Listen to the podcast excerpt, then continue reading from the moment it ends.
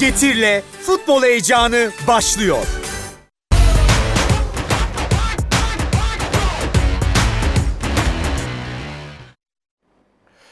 Emre hafta içinde ben şöyle bir şey demiştim. Ee, oyunları krizde olan iki takımın mücadelesi. Yani puan tablosunda belki krizde değiller ama oyunları krizde olan ve aslında bugün galiba neden oyunlarının krizde olduklarını gördük. Ne dersin? Evet iki taraf adına da öyle oldu gerçekten. Ee, yani kendi son bir aylık standartlarını pek aşamadıklarını söylememiz gerekir bu 90 dakika itibarıyla. E, skordan da muhtemelen beklentilerin çok e, alamadılar. Yani Trabzonspor'u ayırabiliriz. 4-0'lık şaşalı bir Monaco galibiyetinden sonra Beşiktaş deplasmanından 40 bin kişinin, 45 bin kişinin önden çıkmak, yenilmeden çıkmak muhtemelen kabul edilebilir Trabzonspor için. E, ama e, bir ileri adım olmayacak iki takım adına da. E, skor için söylüyorum tabii ki bunu.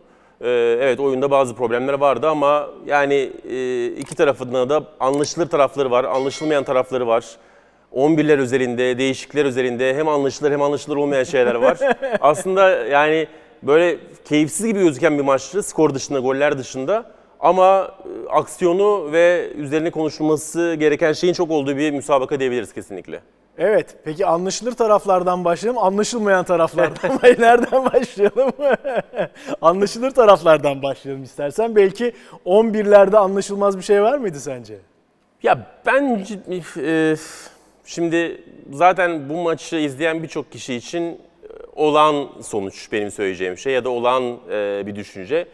İlk 11'de ben çok anlayamadım. E, Fenerbahçe maçında da vardı. Yani Fenerbahçe maçında da vardı. Zorluk derecesi yüksek bir maç, iç saha maçı bir kıyaslama yapabiliriz diye söylüyorum. Ve kötü performans göstermişti. Doğru. Çok kötü performans göstermişti. Oyuna ikinci yarı Jetson girmişti. Jetson girdikten sonra Beşiktaş'ın bir reaksiyonu görmüştük. Özellikle son 15 dakika. Kesinlikle öyle. Bu maçın ilk yarısı içinde aynı şeyi söyleyebiliriz. Yani çok çok etkisiz. Ne reaksiyon gösterme, ne pas, ee, ki yani reaksiyon gösteremeyeceğini biliyoruz topsuz oyunda. Yani topu kaybettikten sonra reaksiyon gösteremeyeceğini biliyoruz Delali'nin çok fazla. Top rakipteyken keza benzer şekilde preste çok etkili olamayacağını biliyoruz ama bir yaratıcılık bekliyor. Valerian İsmailov'un ilk 11 atmasının nedeni de muhtemelen bu. Ee, anlayabiliyorum hocayı çünkü Beşiktaş'ın atletizm seviyesi çok yüksek olduğunu söylüyoruz. Koşu kapasitesi çok yüksek, pres çok yüksek sezon başından beri. Ama böyle takımların sorunu nedir? Üretkenliktir, yaratıcılıktır, pas kalitesidir. E, çözmeye çalışıyor hoca. Eldeki kadrodan çözmeye çalışıyor. Deli Ali'nin e, Deli Ali tarzı bir oyuncuya ihtiyacı olduğunu düşünüyor muhtemelen ilk 11'de. Ama Deli Ali de o performansı bir türlü oyuna yansıtamıyor. Peki Deli Ali'nin e, varlığı Beşiktaş'ın o yüksek eforlu pres gücünde de bir eksiltme yaratıyor mu? Yani belki de ona bakmak lazım. Yani bir şeyden yaratıcılığı arttırmak isterken belki de elindeki çok güçlü bir şeyi Kesinlikle. azaltmış oluyor. Kesinlikle. Ne dersin? E, yüzde yüz öyle.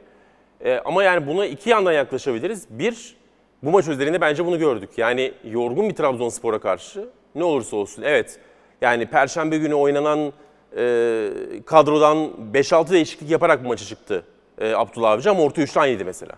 Gıbamen, Marek Hamşik, Bakasetas aynı orta üçlüyle çıktı.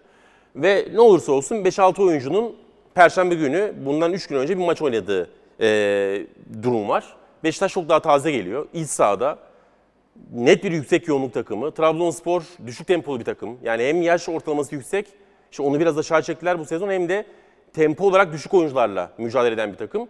E, yani sezonun ilk bölümünde, ilk bir, bir buçuk ayındaki ortalamanın bence Beşiktaş altına kaldığı yoğunluk yönünden bu maçta. E bunda da faktörler ne? Deli Ali bir faktör. Delali ile beraber Salih'in orta sahada olması bir faktör. Gezzal'in ilk 11'e monte olması, monte, e, entegre olması bir faktör. Çünkü sakatlık dönüşü Gezzal. E Delali zaten hazır değil. E Salih zaten oyunu tamamen pas kalitesiyle ve yaratıcılıkla oynayan bir oyuncu hemen hemen. E böyle üç oyuncunun ilk 11'de olduğu bir denklem o Kasım şey Karagümrük ve Sivas Spor'daki oyun gücünün, e, pres gücünün biraz aşağı inmesine neden oluyor. Yalnız şimdi o iki maç bize o kadar referans oldu. Yalnız o iki maçın dışında da pek benzer bir örneği görmedik. Yani asıl Beşiktaş'ın evet. referans alacağımız oyunları o mu? Yoksa o aslında sıra dışı mı kaldı o iki maç? Artık ben onu yavaş yavaş düşünmeye başladım. Ne demek istediğimi anlatabildim mi? Doğru.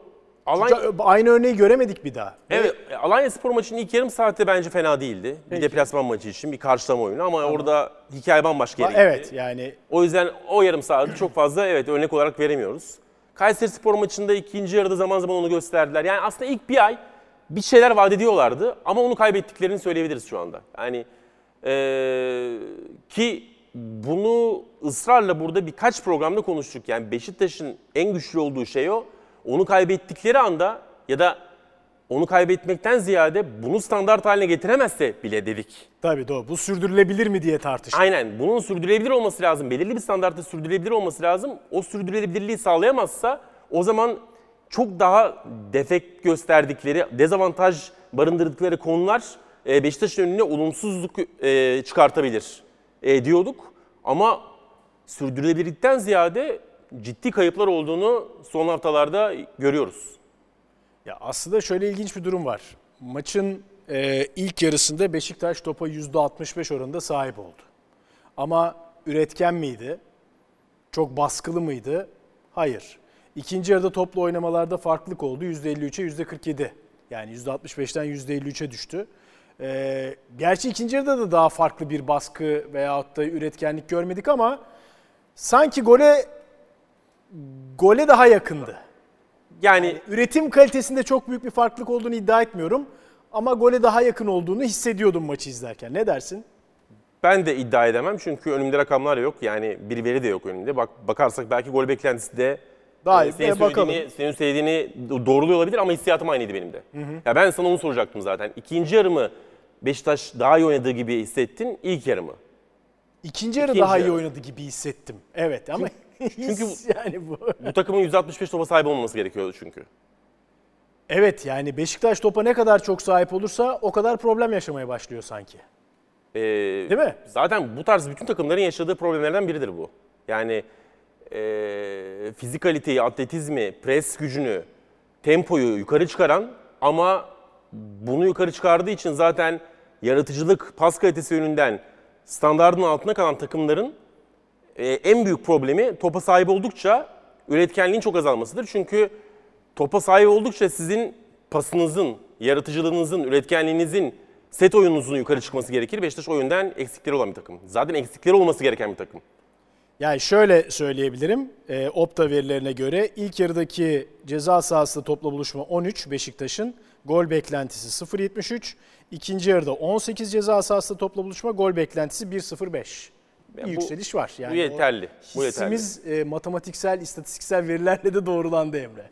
Yani Beşiktaş'ın gerçekten topa %65'lerle sahip olmaması lazım. Şimdi e, Beşiktaş taraftarının farklı bir beklenti içerisinde olduğunu biliyorum. Mesela %47'lerle, %46'larla oynadığı zaman Beşiktaş bir takıma karşı, hele düşük profil takımlara karşı e, tepkiler yükseliyor. Yani biz büyük takımız, şampiyonluk adayıyız. Daha farklı oynamamız lazım düşüncesi oluyor Beşiktaş taraftarında. Ama bu takım gerçekten %60'larla, %65'lerle çok daha büyük tıkanmalar gösterebilecek bir takım ki e, bunu gördüğümüz bir ilk yarı oldu. Genel standartta da bu oranlar Beşiktaş'a avantaj getirmez bence. Ama bunları konuşurken hep şu gerçeği de vurguluyoruz programlarda. Yani Süper Lig'de bir şampiyonluk adayı Evet. genelde bu oranda topa sahip oluyor. Yani kendisi ikilem- sahip ikilem bu. olmak istemese bile rakip buna Evet. e, bunu tercih ediyor. Öyle olunca ne yapacaksın? Topu taca mı atacaksın yani? Rakibe mi vereceksin? İster istemez top sendeyse oynamaya çalışıyorsun yani. İşte Valerian İsmail'in geldiği günden beri zaten e, en büyük soru işareti bence bu. Yani seçtiği oyun gerçekten en azından Türkiye Ligi için, Türkiye Süper Ligi'nde e, şampiyonluk adaylarının gerçekten %55'in, %56'nın çok aşağısına inmediğini görüyoruz topa sahip olma oranlarında. E, İstisnalar tabii ki vardır. Ama bu ligde şampiyon olmak için belirli bir set oyunu birikimine sahip olmanız lazım. Hocada bu yok. Hocanın geçmişinde bu yok. Evet. Hocanın ortaya çıkarmaya çalıştığı takım zaten bunu vaat etmiyor. Yapılan transferler bunu vaat etmiyor çok fazla. Ee, bu da soru işaretlerini ve performans yükselmedikçe homurtuları bu maçta olduğu gibi, bu maçın sonrasında olduğu gibi, senin de Evet. söylediğin gibi. Ben haberim yok ama sana gelen bilgiler... E, ya maç biter bitmez Valerian İsmail istifa diye tribünler e, tezahürat yapıyor veya protesto ediyor. Ya bir yönden e, ya da işte bir yönden demeyeyim, konuştuğumuz yönden e, katılmak mümkün. Protestolara mı? Hayır değil. Yani tepki göstermeye, yani Tepki. bu oyuna tepki göstermeye katılmak mümkün. Ki maç içinde şu da oldu. İki dakika sonra değişiklikler geldi. Nasıl tezahürattan İsmail Uyum'a değişiklik yapsana. Ki daha önceki iç saha maçlarında da hatırla böyle e, yedek kulübesinin arkasındaki taraftarların bellerinden aşağı sarkarak değiştir değiştir değiştir değiştir yaptığı değişiklik yap. Bekte talebinde bulunduğu maçları da çok yaşadık. Aslında biraz galiba o Alanya Spor hani değişikliklerinden sonra oyunun geriye gidişi ve 3-3'e gelişinin de böyle hafızalarda olumsuz bir etkisi oldu ama e, yani değişiklik konusuna gireriz. İsmail'in Valerian İsmail'in görevde kalıp kalmaması konusuna da gireriz. Hatta girelim şimdi. Yani şimdi şuna baktım. Şu anda 1.9 Beşiktaş'ın puan ortalaması. 2'nin üzerinde eğer Fenerbahçe'de kazanırsa Fenerbahçe var, Adana Demirspor var ee, ve Başakşehir. Yani şu anda 2 ve üstü puan ortalaması yakalayan. Türkiye şeyi e, puan ortalaması işte biliyorsun 2.2'ler 2.1'ler çok nadirdir 2'nin altında puan ortalamasıyla şampiyon olan. Ama bu seneki lig bu ortalamanın biraz düşeceği, puan ortalamasının şampiyonluk için biraz düşeceği bir lig olabilir. Bu senenin dinamikleri biraz farklı gelişecek gibi görünüyor. Ya puan durumuna bir daha bakalım mı? Daha erken henüz 10. haftadayız. Eksik maçlar var vesaire ama yani 21, 20, 19, 18, 17, 17, 16, 15. Evet. Yani e, ilk 9 takımın 6 puanda sıralandığı bir ligden bahsediyoruz. Şu an itibariyle kırılmalar olabilir, kopmalar olabilir. Ve maç eksikleri var yani. Fenerbahçe mesela eksik. Tabii tabii elbette 23 elbette. puanı çıkıyor. Aynen. Fenerbahçe'nin iki maçı eksik bu tabloya göre işte vesaire. Galatasaray bir kez bay geçti ama netice itibariyle birbirine yakın gidiyor. Hani o yüzden bu sene puan kayıplarının daha çok yaşandığı bir sene olabilir bir yandan da Ya ligde. Evet olabilir. Yani çok kuvvetli ya, ya da oyunu ilk 7-8 hafta itibariyle çok kuvvetli gözüken bazı takımlar var ki bunun da Evet. başta Fenerbahçe e, geliyor Kesinlikle. muhtemelen. E, ama yani Fenerbahçe için de ne kadar e, bu yapıda böyle kayıpsız bir şekilde devam edecekler onu da bilmiyoruz. Çünkü gerçekten Jorge Jesus enteresan bir şey yapıyor. Yani çok geniş kadroyla sürekli oyuncu değiştirerek oynuyor. E, bu şu ana kadar iyi gidiyor ama bunun da tıkanacağı yerler olabilir. Dolayısıyla e, Fenerbahçe dışında da öyle bir güç gözükmediği için şu anda şimdi şöyle bakalım Fenerbahçe, Galatasaray, Beşiktaş, Trabzonspor dördü de şu anda şampiyonluk adayı. Doğru. E, bu dört takıma eklenen Başakşehir gibi ciddi bir güç var. Gerek e, Avrupa performansı, gerek lig performansı. Bugün de rahat kazandılar mesela İstanbul Spor gibi bir takıma karşı. Adana Demirspor, Evet. yani 6 tane elit takım. Hatta yani buraya 7. 8. olarak adaylar da var. Konya Spor'u koyabiliriz. Konyaspor'u koyabiliriz. Şimdi 6-7 tane elit takımın olduğu bir ortamda zaten takımlar daha fazla puan kaybediyor. Çünkü bu takımlar her birbiriyle oynadığında e, o puan kayıplarının artacağı anlamına geliyor. Ki alt tarafta da gerçekten puan kaybı yaptırabilecek bu büyüklere, elit takımlara takımlar var. Dolayısıyla evet çok yüksek olmayabilir bu sezonun da şampiyonluk barajı. Ama 2 civarı da gerekiyor.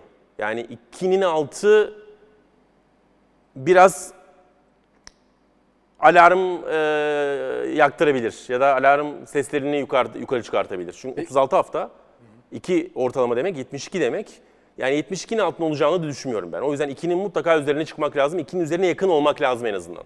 Peki şimdi sence Valerian İsmail için turuncu alarm mı, kırmızı alarm mı? Ee, ikisinin ortası desem. o nasıl ya? Yani Turuncu kırmızı arası.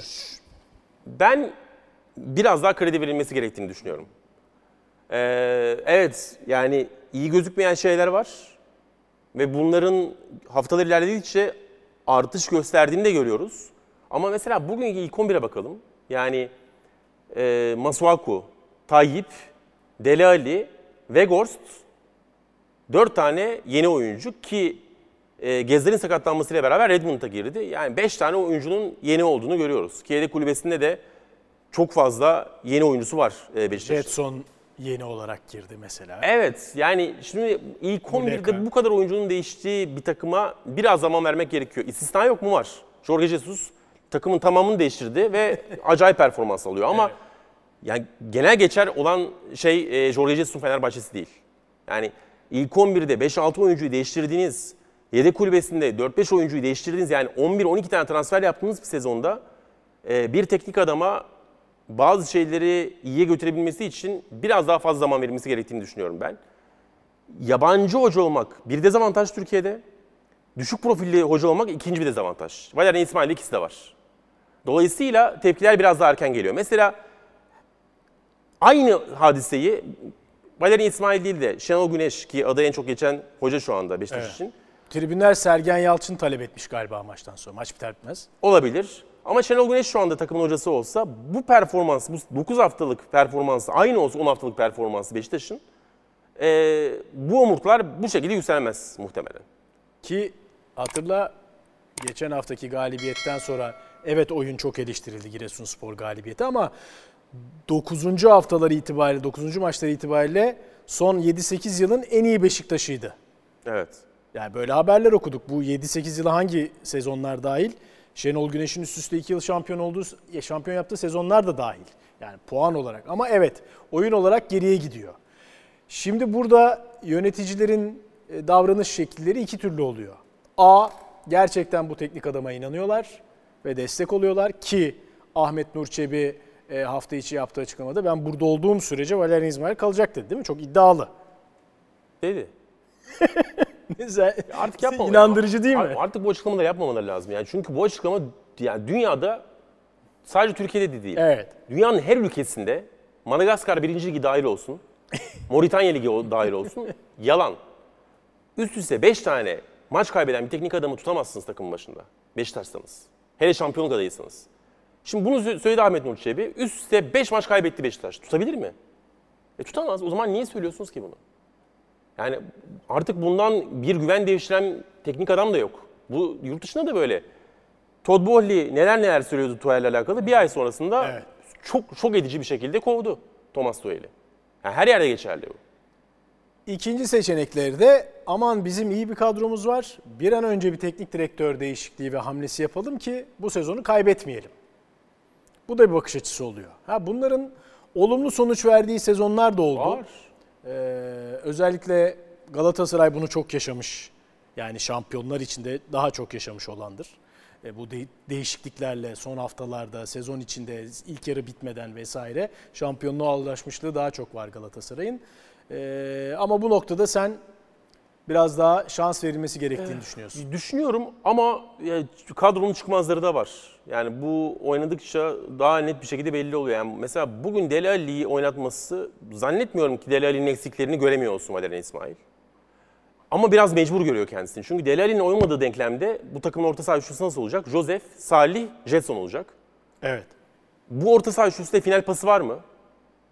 Salih dahil olmak üzere bence yok. Yani Salih de bir üçüncü bölge final pasöründen ziyade daha çok ikinci bölge hatta derin Evet. Geçiş. geçiş pasörü daha Evet. çok. Şimdi önde, orta üçlüde final pasörü yok. Sol önde Enkudu gibi final pasıyla zerre alakası olmayan bir kenar oyuncunuz var. Atletizm üzerinden tamamen tempo üzerinden oynayan. Bir tek Gezal'e kalıyor o zaman işiniz. O da sakatlandı. O da sakatlandı. Ve yani yeni ilk 11'e bu maç. Haftalar sonra. Ama düzenli oynasa bile tek Gezal'li olmaz. Çünkü yani final pasını sadece Gezal'in yapabildiği bir takım savunulabilir.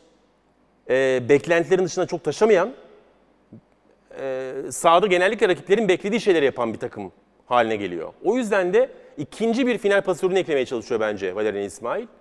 Ama Deli Ali'den Ali. o oyuncu çıkacak mı? Peki Zor. Demin hani şunu konuştuk ya Beşiktaş topa daha fazla sahip oldukça belli bir oranın üstüne çıktıkça problemler yaşıyor set oyunu konusunda. Peki şimdi 11'e bakıyorum. Salih'in, Dellali'nin, Gezzal'ın olduğu bir 11 set oyunu oynamaz mı? Normalde oynaması lazım diye düşünüyorum bir yandan da. Yani hiçbir Süper Lig takımı yani 11'de 11 set onu, oyunu oynayacak oyunculardan kurulu olmayacak hiçbir zaman. O öyle yüksek kalitede eee, kadroları olmayacak. %100 oynar. Değil mi? Hatta yani hemen şöyle göstereyim. Bence yani bu ilk 11 bir set oyunu oynayacak bir ilk 11. E, şöyle söyleyeyim. Yani hakim set oyunu dizilişi ne hücumda? 2-3-5, 3-2-5. Evet. Nasıl olacak 3-2-5'te? Enkudu kesinlikle çizdi olması lazım. Enkudu da soldan genişleyecek oyun. Weghorst burada. Sağdan kimle genişler? Bence Gezler'le genişler ama Rozier. bir, bir oyuna sokması lazım. Rozier'e katılır orada. Rozier'e gelecek. Gezler içeri kayacak biraz. Sağ iç koridor, sağ half space. Dele Alli biraz sol iç.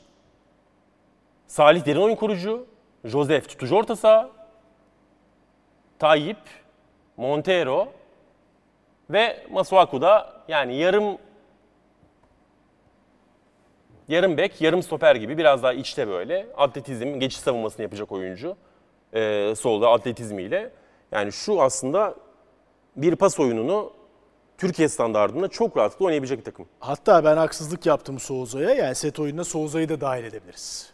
Ya tam Souza'dan en geride olağanüstü derin paslar, yaratıcılık değil ama A dönen topları alma. Tabii ki tabii ki yani tutucu. Ve ilk e, savunmadan veya savunmadan çıkışta da hata oranı düşük oynar Josef de Souza. Kesinlikle. Yüksek bir hata oranıyla oynamaz yani. Yani set oyununda yüksekliği sağlar mı Negorst? Sağlar. Sırt dönük oyun. Aynen. Sağdan çizgi genişler mi Rozier'le? Rahatlar. Enkudu ile genişler mi soldan? Genişler.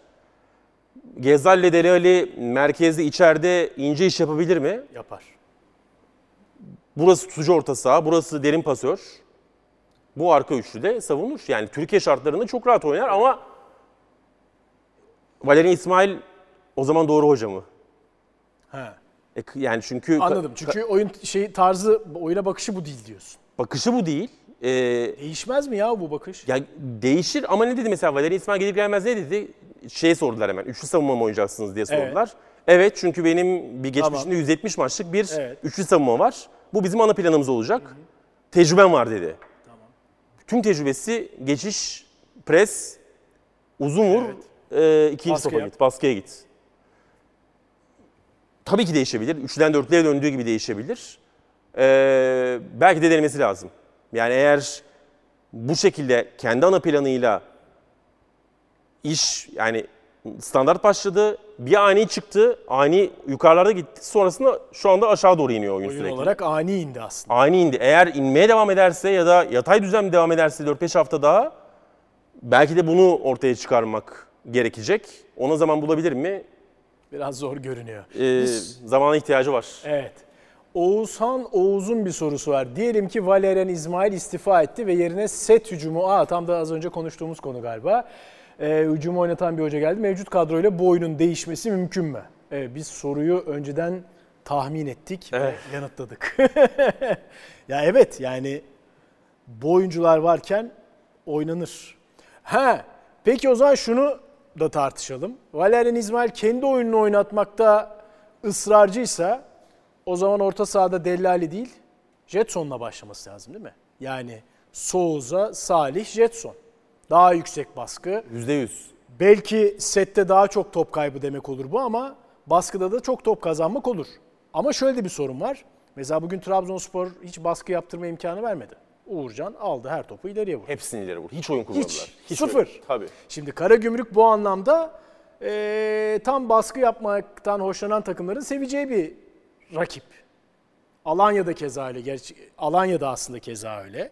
Eee, ama bu noktada topu ileriye vurduğu zaman Beşiktaş baskı yapamıyor. Baskı yapamayınca da elleri boş kalıyor. Mesela işte iki sezon önce bu ligin en iyi baskı takımı, en iyi pres takımı Çağdaş Atan'ın Alanya Spor'unu aynı şekilde rakipler pasifize etti. İkinci yarı Alanya Spor'un çökmesinde tabii ki bazı sakatlıklar, bazı oyuncuların kayıp kaybı, Ocak ayında gidişi, Bakasetas başta olmak üzere faktördü ama en büyük faktörlerden biri rakiplerin tamamen oyun kurmaktan vazgeçip çünkü 3. bölgede ligin en çok top kazanan 3 takımından biriydi Alanya Spor ve bunu sürekli yapıyorlardı. Yoğunlukla, yüksek yoğunlukla yapıyorlardı. Oyun kurmayı reddettiler. Uzun vurmaya başladılar ve oyun bir anda çökmeye başladı Alanya Spor'da.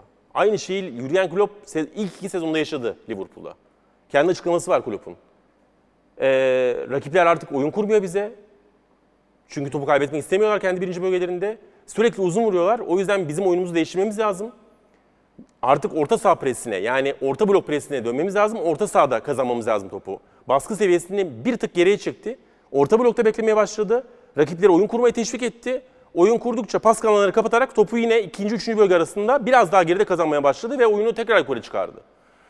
Ee, çok benzer sorunları yaşamış çok fazla takım var. Ligimizde de var, yurt dışında da var.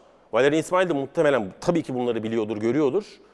Bir şeyleri değiştirmesi gerekiyor gibi ama Yani bu set oyunu denklemi için Dele Alli çok kritik bir oyuncu. Yani standart bir ya da standart kendi standartına yakın bir Dele, Dele Alli performansına ihtiyacı var bu oyunun. Dele Alli onu verebilecek mi? Çok ışık vermiyor. Zaten o büyük soru işaretiydi. Yani tamam Premier Lig'de en zirvede olduğu dönemlerin e, performansını beklemek biraz hayalcilik olurdu ama ona yakın bir performans gösterecek mi, göstermeyecek mi? Tabii. En önemli soru işaretlerinden biriydi.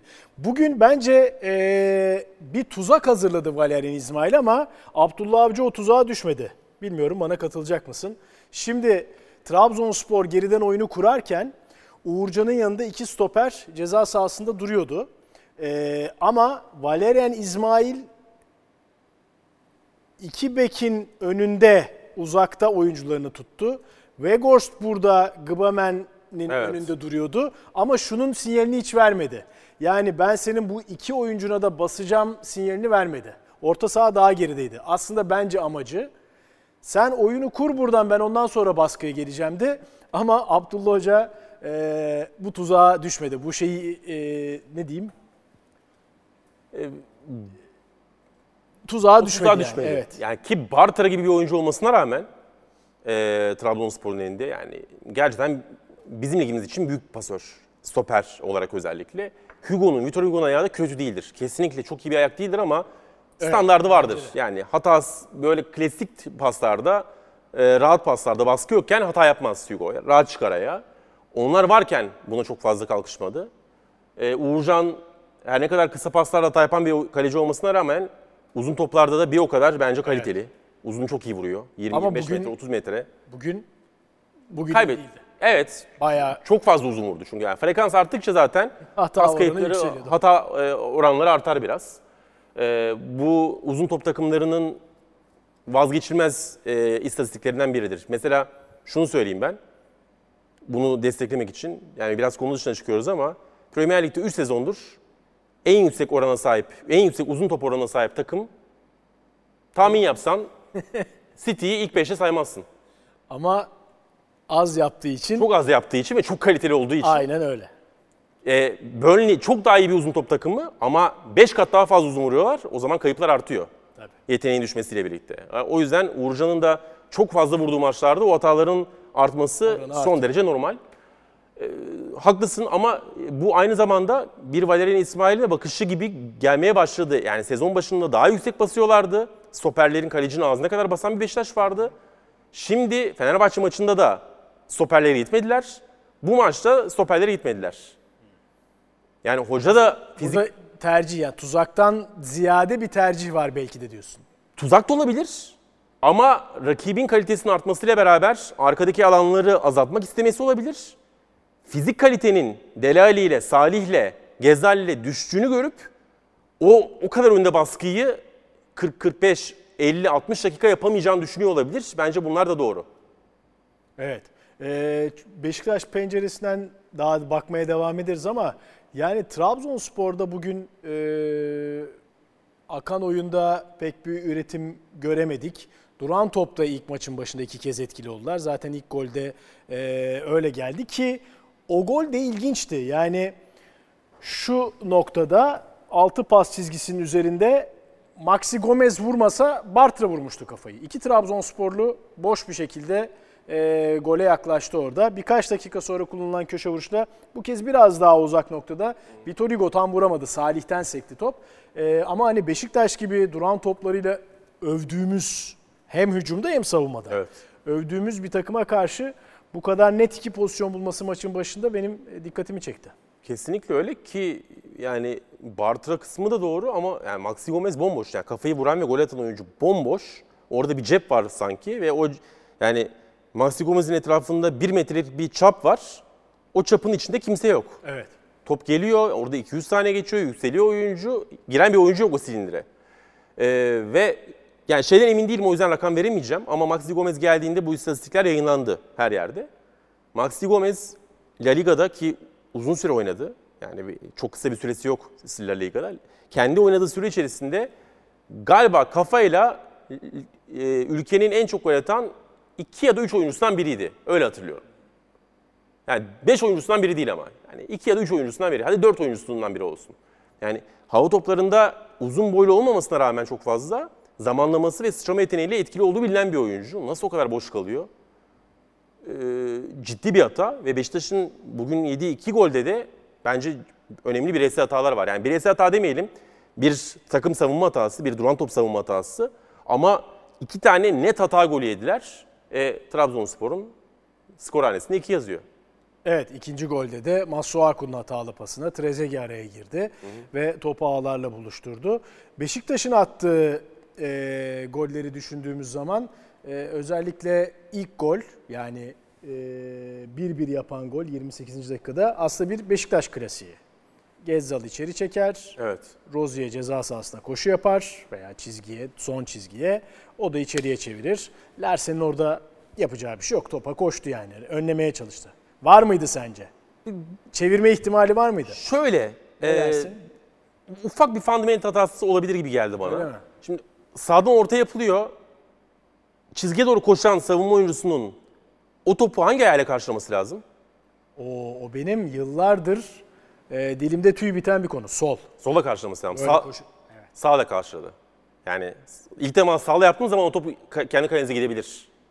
Dün hatırla Galatasaray maçında uzun bir pasta Nelson vücudu çapraz hangi ayağıyla müdahale etmeye çalışıyor?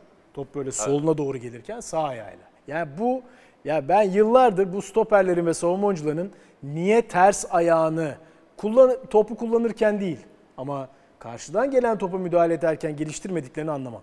Şimdi bu çok doğru. Yani güçsüz ayağına hiç güvenmeyen oyuncular bunu daha çok deneyebiliyor ama Larsen öyle bir oyuncu değil. Larsen iki kenarda da oynayabilen Evet, o da var doğru. güçsüz ayağı standart bir futbolcuya göre çok daha iyi olan bir oyuncu. O yüzden onun özellikle o topu sağ ayağıyla karşılamaya çalışması bence bir fundamental hatası. O da gole mal oldu. Yani orada da bir hadi çok büyük hata var demeyeyim ama bir bireysel hata golü olduğunu düşünüyorum ben onun da. Evet goller üzerinden gitmişken eee, biraz değişiklikler üzerinden de gidelim bence. Çünkü hamleler eee, mecburi bir değişiklik oldu. Gezzal'ın oyundan çıkması yine sakatlandı. Ben kalkayım değiştireyim. Tamam peki. Gezzal oyundan çıktı. Redmond girdi oyuna.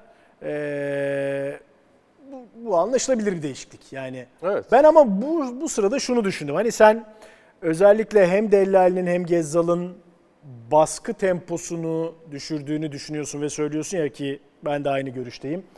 Acaba diyorum Dellali şimdi Dellali'nin yaratıcılığından da faydalanmak istiyor. Çünkü gerçekten bu kadro içinde yani Gezzal da tabii çok yaratıcı ama Dellali bu yaratıcı Premier Lig'de göstermiş bir oyuncu. Dellali'yi 1 veya 2'ye koyalım. Fark etmez. Dellali'yi kenarda oynatıp Jetson'u merkeze alıp hem bir yandan o biraz eksilttiği veyahut da vazgeçmek zorunda kaldığı baskı ve yüksek tempoyu kazanıp hem de Dellali'nin henüz göremediğimiz ama görmesini beklediğimiz, göstermesini beklediğimiz yaratıcılığına biraz daha olanak sağlamış olabilir mi? Bu ana plan olmayabilir ama maçların bazı bölümlerinde en azından. Ee, yani bu gördüğümüz Delali ile yani bizim ligimizde Beşiktaş formasıyla gördüğümüz Delali ile imkansız demeyeyim ama çok zor. Çünkü e, fizik olarak çok geride, koşu temposu çok düşük. Biraz seninle maçta da konuştuk maç sırasında.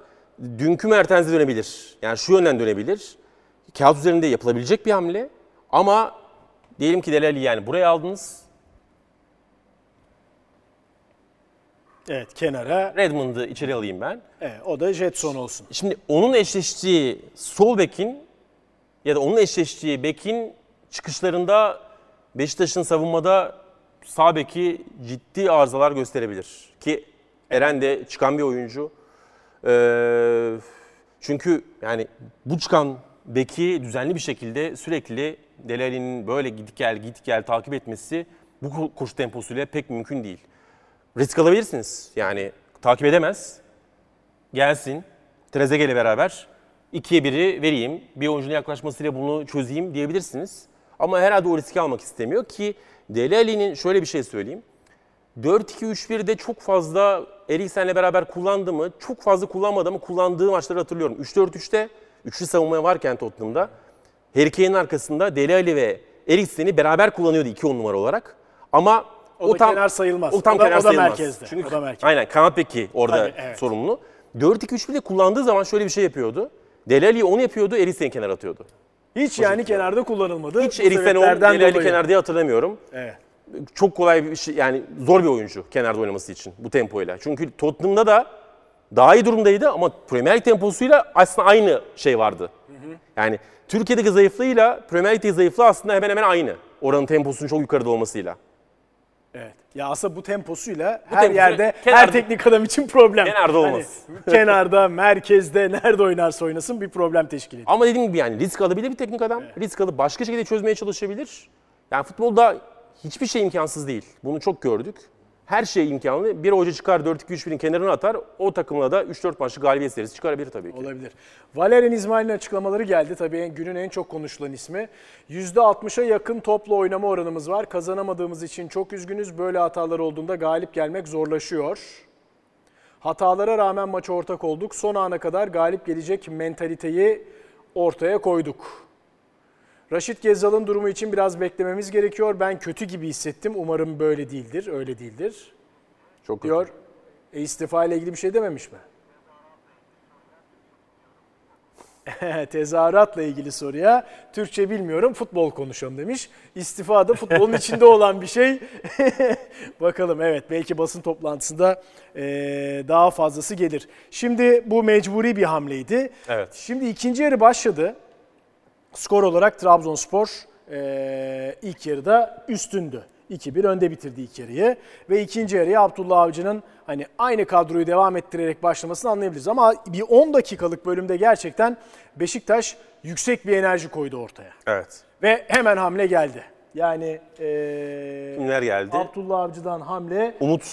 Umut Bozok ve Bardi hamlesi geldi. Onu Abdülkabir Ömür'le Gomez çıktı. Benim Trabzon'da da anlamadığım şey biraz bu oldu. Onu açmaya çalışacağım. Trezeguet sağa gitti. İşte yani Ha, an- anlamadığın kısmı anlamadığım o. kısmı o zaten. Tamam. Enes Bardi oyuna girdikten sonra ben şöyle düşündüm. Bardi'yi ortaya alacak, Bakasetas'ı kenara atacak. Pardon. Çünkü Bakasetas'ı 4-2-3-1'in solunda sağını kullandığı maçlar var. Sağını kullandığı maçlar var. Özellikle sol ayaklı olduğu için Doğru. şut İçeri tehdidi gidip- içeri çekip şut atsın diye sağ önde kullandığı maçlar vardı. Ben böyle yapacak diye düşündüm. Hem Bakasetas'a uyuyor ters ayaklı sağ kenar.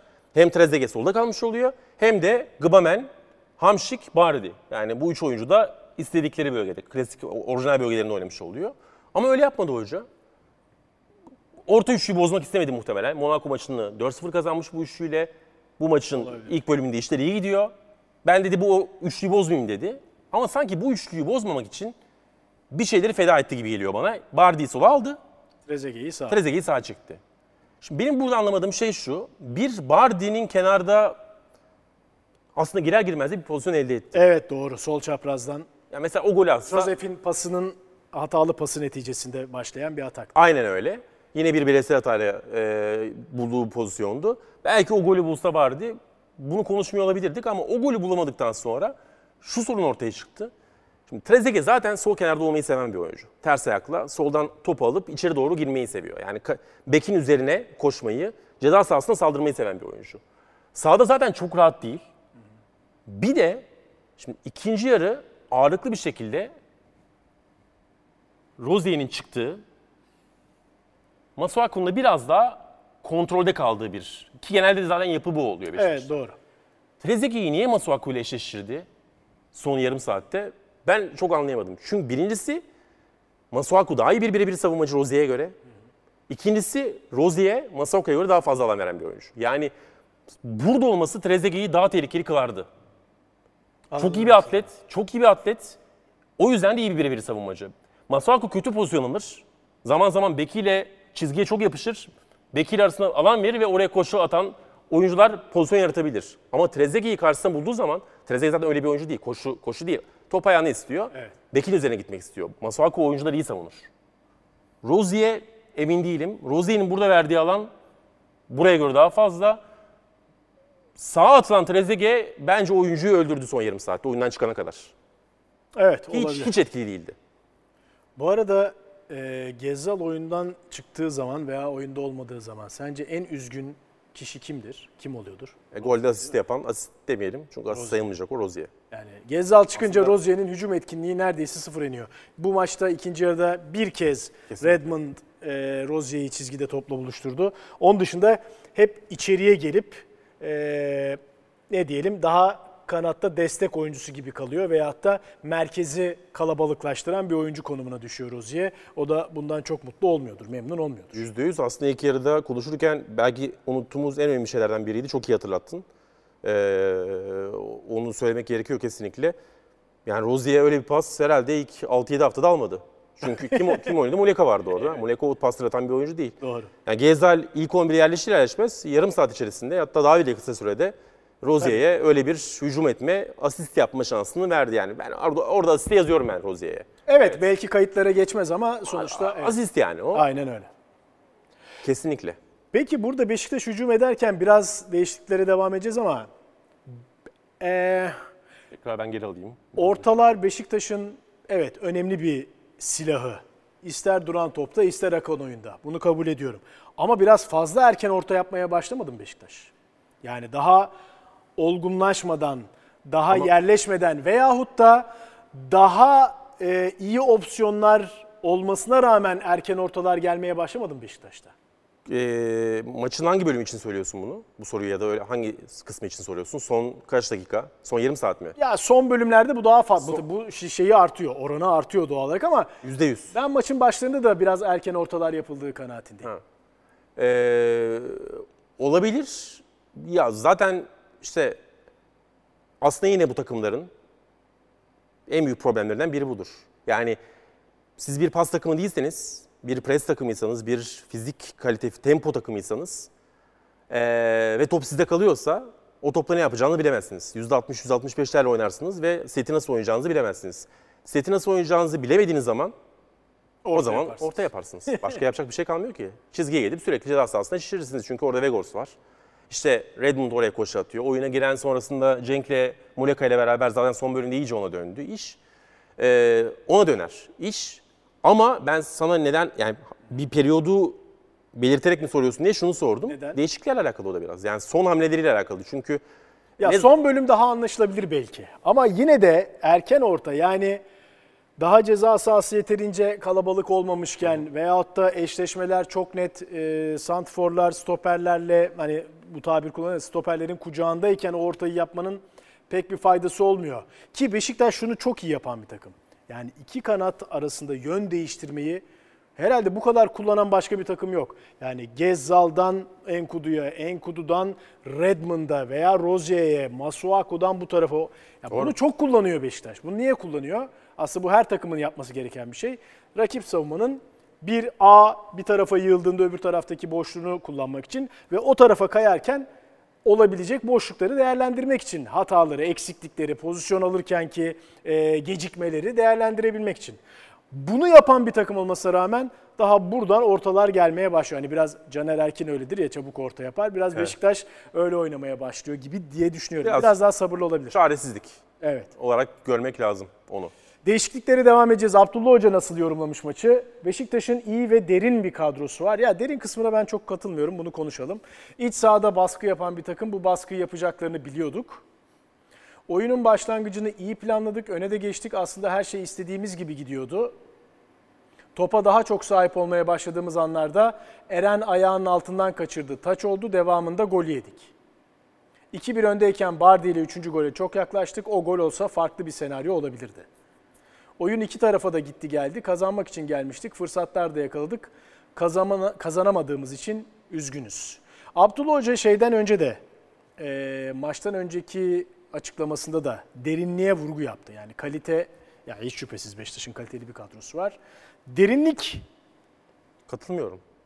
Ama yani bu da teknik adam yaklaşımlarında çok görürüz yani. Rakibi genelde yüceltirler. överler. Hep överler. Evet. Hep olduğundan daha yüksek gösterirler. Yani biraz öyle görmek lazım. Yani Fener yani Beşiktaş Fenerbahçe'nin de Galatasaray'ın da Trabzonspor'un da hatta Başakşehir'in de bence derinlik olarak Gerisinde mi? e, Galatasaray'ın da gerisinde mi? Galatasaray'da her pozisyonda en az bir yedek. Çok kaliteli bir yedek. Hatta iki tane O- Okan Hoca dün söylüyor ya maçtan önce. Konuşur zaten O, burada. oyuna giremiyorlar. Oyun, e, oyun- Öyle. Ya antrenmanlarda zorluk yaşıyorum diyor. Avrupa olmadığı için artık antrenmanlarda bile sıkıntı yaratmaya başladı diyor. Ee, yani şimdi şöyle söyleyelim. Gezel 11'deydi, Redmond kenardaydı. evet. Yedek kulübesinde Redmond var, oyunu değiştirebilir. Jetson var, farklı yapar, değiştirebilir. Cenk Muleka değiştirebilir. O kadar mı diyorsun? O, yani başka ne var? Stoper yediği var. Beklerde farklılık yaratabilecek bir oyuncu var mı? Orta sahada farklı yaratabilecek bir oyuncu Yok. var mı? Yok. Trabzonspor'un yedeklerine bakalım bu gözle. Bakalım. Yusuf Yazıcı var. Yusuf Erdoğan. Yani Umut, Siopis. Umut vardı. Umut vardı. Siopis vardı. Yusuf Yazıcı var. Ee, e, Bardi vardı. Vardı vardı evet. Bardi vardı evet. Ya orada da Bir derinlikten bahsetmek biraz zor diyorsun. Yani aynen çok Visca'nın ve Tabii. sakatlıkları düzelip onlar kadroya girdiğinde o zaman derinlikten daha fazla bahsedebiliriz belki de. sakatlıklar biraz faktör. kesin. Evet. Sorulara bakalım. İzleyici soruları varmış. Mustafa Emre Arık. Rakip takımlar Ver- Weghorst'u durdurmak için ekstra önlemler alıyor. Onun boşalttığı alanları Cenk ve Muleka ile doldurmak mümkün olabilir mi? Aslında tam da burada belki de Değişikliklere gelmemiz lazım. Değişikliklere gelelim. Yani aslında böyle onar dakikalık periyotlar halinde hamleler geldi. 56'da Abdullah Avcı'nın hamleleri geldi. 68'de bu sefer e, Valerian İsmail'in hamlesi geldi. Dellali ve Salih Uçan yani aslında orta sahada iki pas yapabilecek oyuncusunu oyundan çıkarttı. Yerine e, Cenk Tosun'la Fernandez aldı. Muleka daha sonra girdi. Aa öyle mi? Pardon. Evet evet. Aynen. Pardon. E, Dellali'nin yerine Cenk Tosun girdi. Peki. Şimdi Muleka oyundan çıkmıyor. Cenk'i alamıyorum ben oyuna. Cenk Şimdi geldi. Oldu. Dellali'nin yerine de Jetson geldi. Onu da yapalım. Evet. Şimdi burada aslında 4-4-2 kuruldu. Direkt Cenk'i.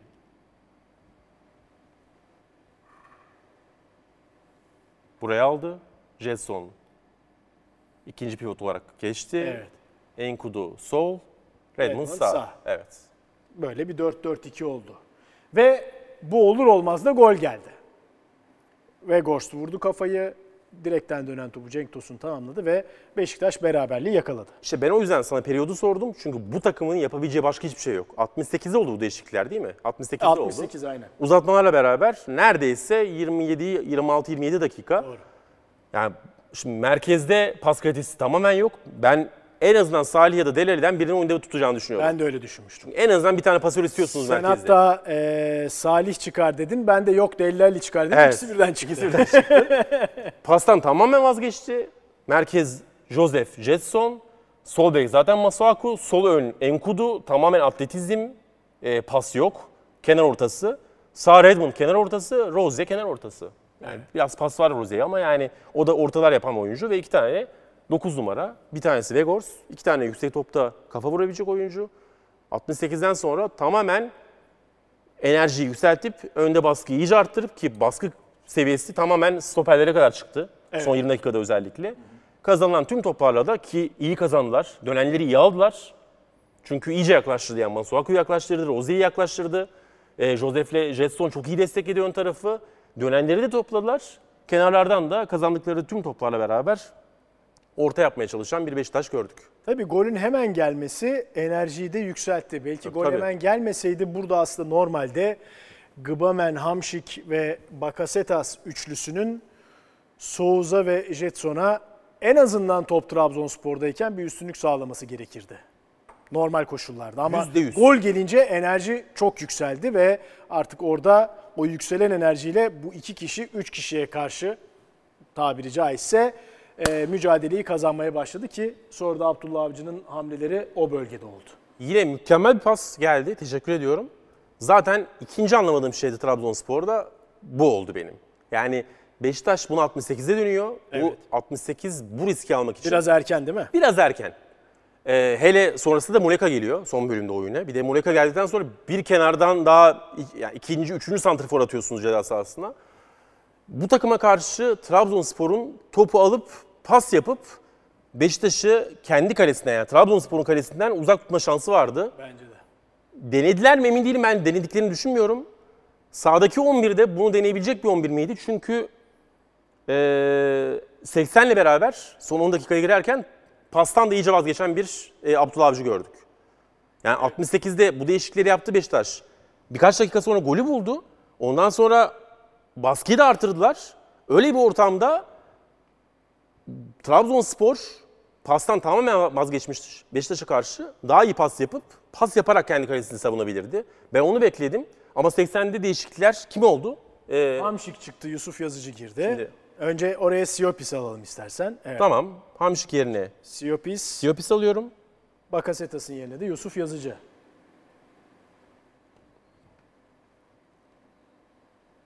Böyle bir orta saha oldu. Şimdi bence iki pozisyonda da pasta geriye gidiyorsunuz burada.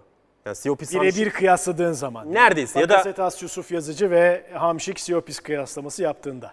Hadi Bakasetas Yusuf Yazıcı arasında ciddi bir pas kalitesi farkı yok diyelim. Tamam.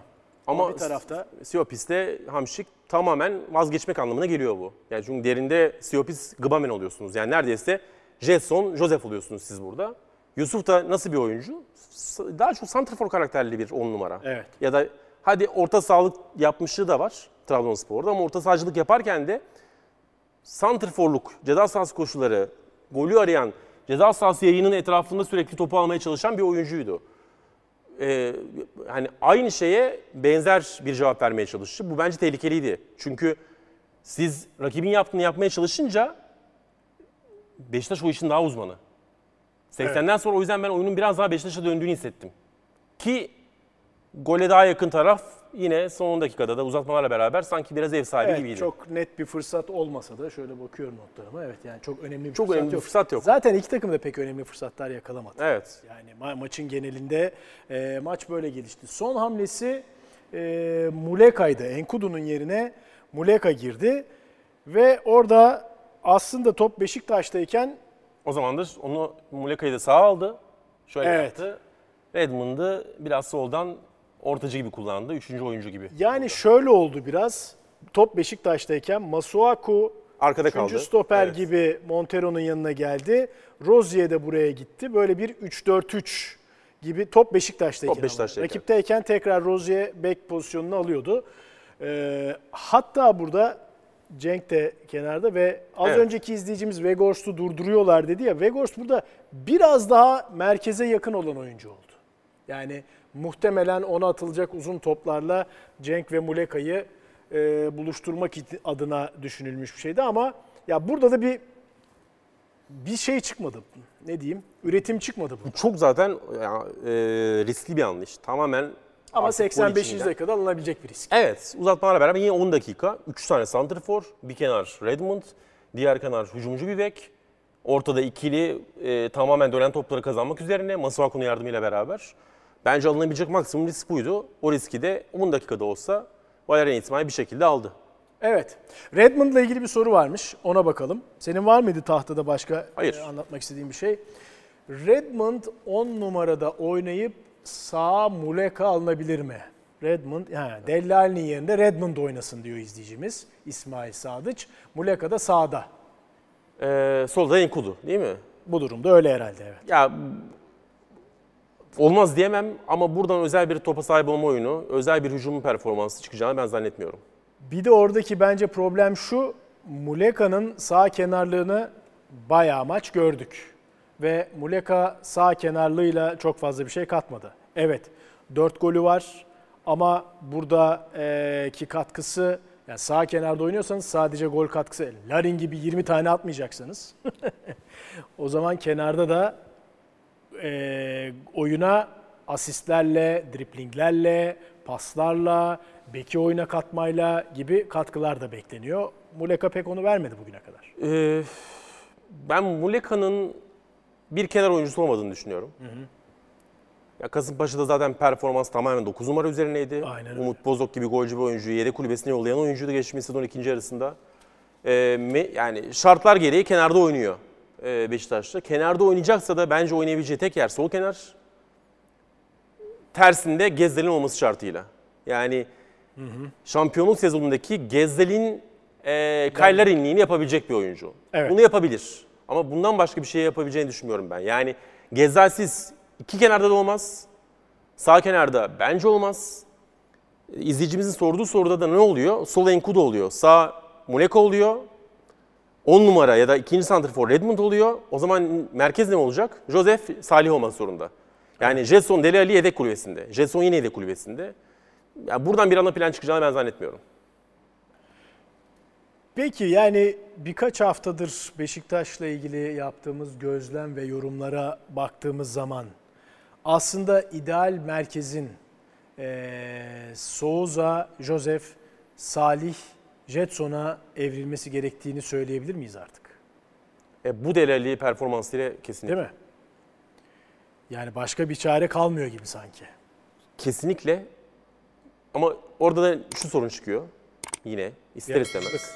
Yaratıcılık final pası ama final pası dışında bu orta üçlünün yapamadığı bir şey daha var. Ne o? Skor. Joseph, Jetson, Salih bir sezonda size kaç gol atar? Kaç gol vaat eder? Atar demeyeyim. Atar, atar sorusunu bilemezsin cevabı. ama kaç gol vaat eder sorusunda bir tahmin yapabilirsin. Yani onu bulmaz. Ya o- on on çok mu söyledim? Çok iyi rakam olur bence 10. Ee, yani 10 olmaz. 10 olmaz dedirtiyor bize. Şimdi orta üçlüden oyuncu başına 2 golün üzerine çıkamıyorsanız e, sol bekiniz Masuaku, Rozier tamamen asistçi oyuncular. Yani arka dörtlü ve orta üçlüden gol gelmiyor. Tamamen ön üçlünün gol atması lazım. Evet. Ön üçlünüz kim? Gezzal. Skor ya- yani iyi e, sezonunda evet. şampiyon sezonu 10 tane attı. Ama 10. Yani Gezzal size 15-20 atmaz. Normalde evet. Enkudu gol atar mı? O da çok atmaz. Hiç gol atmaz. Vegors evet 15-20'yi vaat etti bize. Şu anda performansı işte oraya gidebilir mi dedirtiyor. Şu anda 3 gol de bu arada. Hani en çok övdüğümüz oyunculardan biri sezon başından bu yana Vegors değil mi? Bu sorunun cevabı bizi yine şuna getiriyor. Bu takımın sol önünde Muleka'nın oynaması gerekiyor olabilir. Eğer özellikle Jetson, Joseph, ee, Salih orta üçlüsünü göreceksek. O zaman Enkudu'yu sağa mı attın? Enkudu'yu yedek kulübesine attım. Oo çok radikal bir karar oldu bu. Yani bir, bir, bir ar- arit- ar- aritmetik var, bir Evet, bir- matematik var. O matematik gereği bazı oyuncuların kesilmesi gerekir. İşte Dele Alli biraz da bu yüzden oynuyor. Çünkü Dele Alli sadece yaratıcılık değil aynı zamanda en azından Premier Lig'de bunu gösterdi. Kağıt üstünde skor demek. Skor yapabilecek bir 10 numara ya da bir orta saha oyuncusu.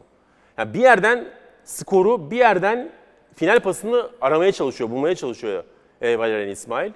Anlayabiliyorum ama sahaya çıkan Dele Alli de Hiç Nasıl atacakmış 11'de mısın? ol- nasıl 11'de olur sorusunu sorduruyor bize maalesef. Aynen öyle. Çok zor bir teknik adam için.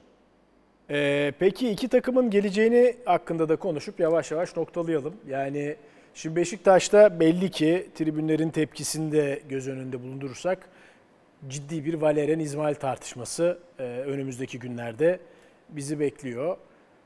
Trabzonspor'da biraz daha Monaco galibiyetiyle sular durulmuş gibi görünüyor ki zaten orada geçen sezonun şampiyon olması hasebiyle çok yükselmemişti ton. Ama her an yükselebilir Türkiye'de. Ee, nasıl günler bekliyor sence Beşiktaş'ı? Kaotik diyebilir miyiz? Ya kısa vadede kesinlikle skor ya daha doğrusu skor alması gereken bir takım şu an. Galibiyete ihtiyacı olan bir takım Beşiktaş. Oyundan ziyade gelinen nokta eğer maçta da tepki geldi Valerian İsmail'e yani oyuncu değişikliği itibariyle maçtan sonra daha farklı tepkiler gelmiş. E, hoca için artık bu söylemler taraftar nezdinde de ortaya çıkıyorsa e, o zaman skor gerekiyor oyundan ziyade. Ki bu da tehlikeli bir şey. Yani oluşma aşamasında, kurulma aşamasında, yapılandırma aşamasındaki bir takım için oyundan önce skorun beklendiği bir ortam ortaya çıkarsa teknik adamın o zaman verdiği kararlar çok daha zorlayıcı e, olur. E bizde genelde Benim tahminim o. skor önce gelir biliyorsun. Öyle. Yani şey yoktur. Hatta şuna inanılır. Skorlar gelsin ki oyun otursun. Ama şöyle söyleyeyim. Bu maça kadar Valerian İsmail skorlar açısından sorun yaşamıyordu bence. Bir Doğru. de öyle bir sıkıntı var. Evet evet işte dedi- dedik ya hani Yani e, de- on- 18 puan çok iyiydi. maçlar bu maça itibariyle en iyi başlangıç. En iyi başlangıç. Son 6-7 yılın. Yani skor alırken de yeterli olmuyor. E, Mevcut şartı tamamen iç skora dönmüş durumda. Zor bir teknik adam için. Yine aynı şeyi söylüyorum. Evet. Tabii Gezzal'ın durumu da önemli. Belki Gezzal'sız birkaç haftalık bir formül bulmak zorunda kalabilir gene. Tabii. Ee, Ya işte Gezzal'ın olmayışının küçük avantajları olsa da Gezzal'ın varlığı çok kıymetli Beşiktaş için. Orası da bir gerçek. Peki. Emre ağzına sağlık. Teşekkür Seninle. ederiz. Ben teşekkür ederim. Devam ediyoruz süper futbol yayınlarımıza. Ee, şimdilik kaydıyla hoşçakalın diyelim. Getir'le futbol heyecanı sona erdi.